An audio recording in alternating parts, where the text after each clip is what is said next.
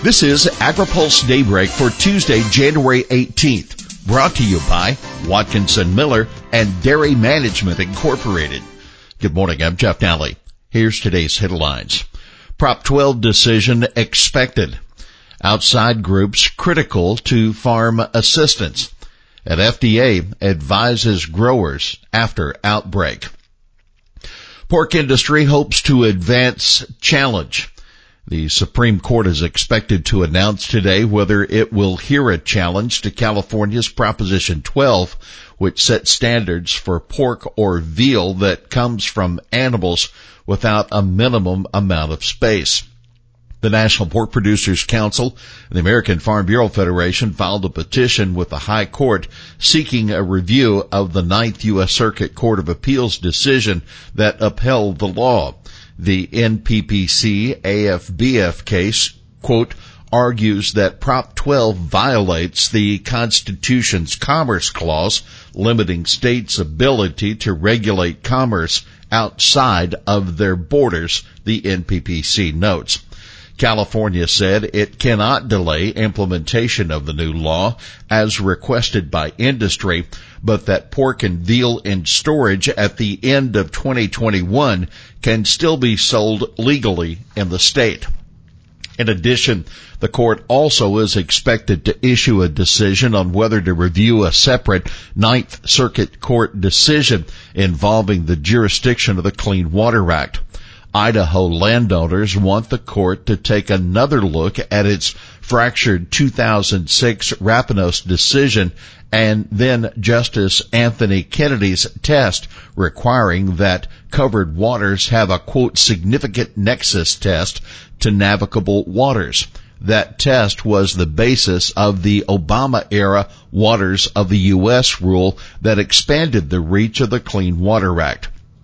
Now for more on this week's DC agenda, read our Washington week ahead. NRCS plans to hire thousands more. The chief of the USDA's Natural Resources Conservation Service, Terry Cosby, is gearing up to meet the demand from farmers for conservation assistance. In an interview with AgriPulse, Cosby said the agency has hired 3,000 new employees over the past two years and plans to hire that many more over the next two years. Those workers are needed in part to fill positions left by retiring workers.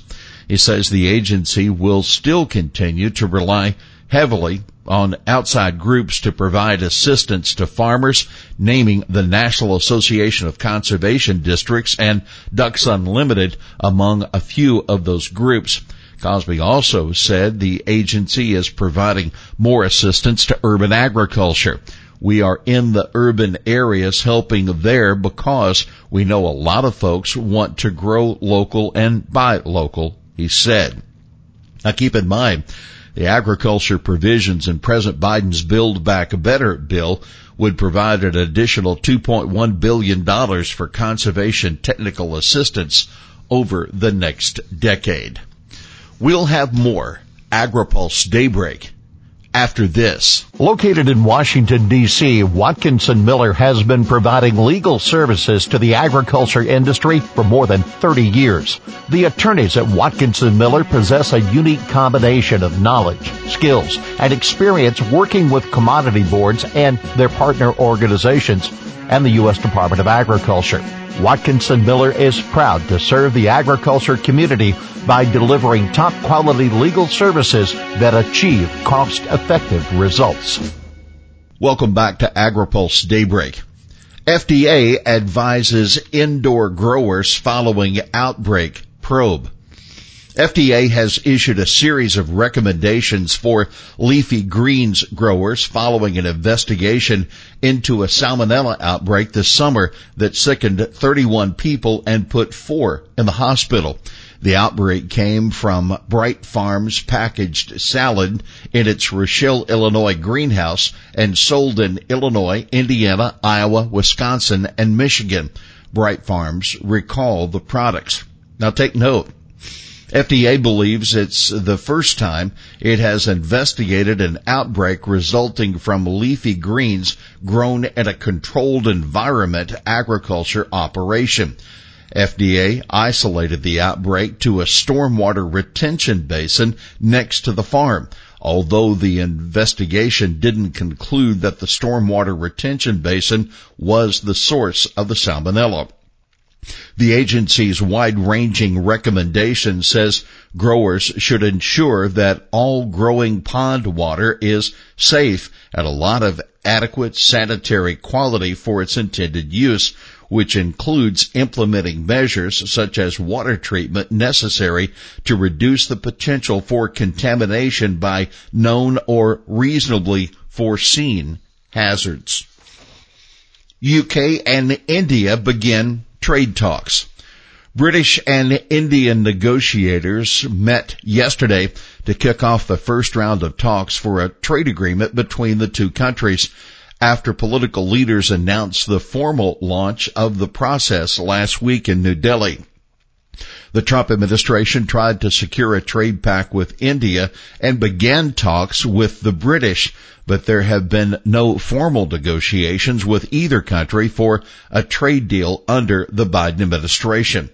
Still, U.S. Trade Representative Katherine Tai did convince India to open its market to U.S. pork this month, a result of her visit to New Delhi in November.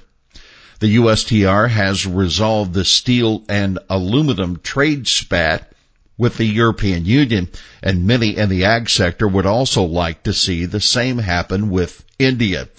Since the U.S. imposed tariffs on steel and aluminum imports from India in 2018, resulting in retaliatory tariffs by India on U.S. apples and other exports, total tariffs on U.S. apples have reached 70%, and India's purchases of U.S. apples have plummeted 79%, the U.S. Apple Association says. Dutch appoint member to lower nitrogen emissions. The Netherlands is spending billions of dollars to reduce its nitrogen emissions, including from agriculture. And now the Dutch government has created a ministerial position to lead the efforts. Christianne van der Wal Zeggelink has been appointed Minister for Nature and Nitrogen Policy, according to a new Foreign Agriculture Service report out of The Hague. The Dutch government spent the equivalent of about $1.2 billion in 2020 to quote, buy out swine, poultry, and cattle farmers that operate close to nitrogen sensitive nature areas, according to a separate FAS report. Those funds were part of an overall Dutch proposal to spend $5.6 billion, quote, to finance investments focused on nature restoration and encouraging farmers, industry, aviation, and shipping to reduce their nitrogen emissions. Here's today's He Said It. We don't do this job alone. That Terry Cosby chief of the National Resources Conservation Service, on the importance of partnerships with outside groups to provide technical assistance to farmers. Well, that's Daybreak for this Tuesday, January 18th, brought to you by Watkinson Miller and Dairy Management Incorporated. For the latest news out of Washington, D.C., visit agripulse.com. For AgriPulse Daybreak, I'm Jeff Nalley.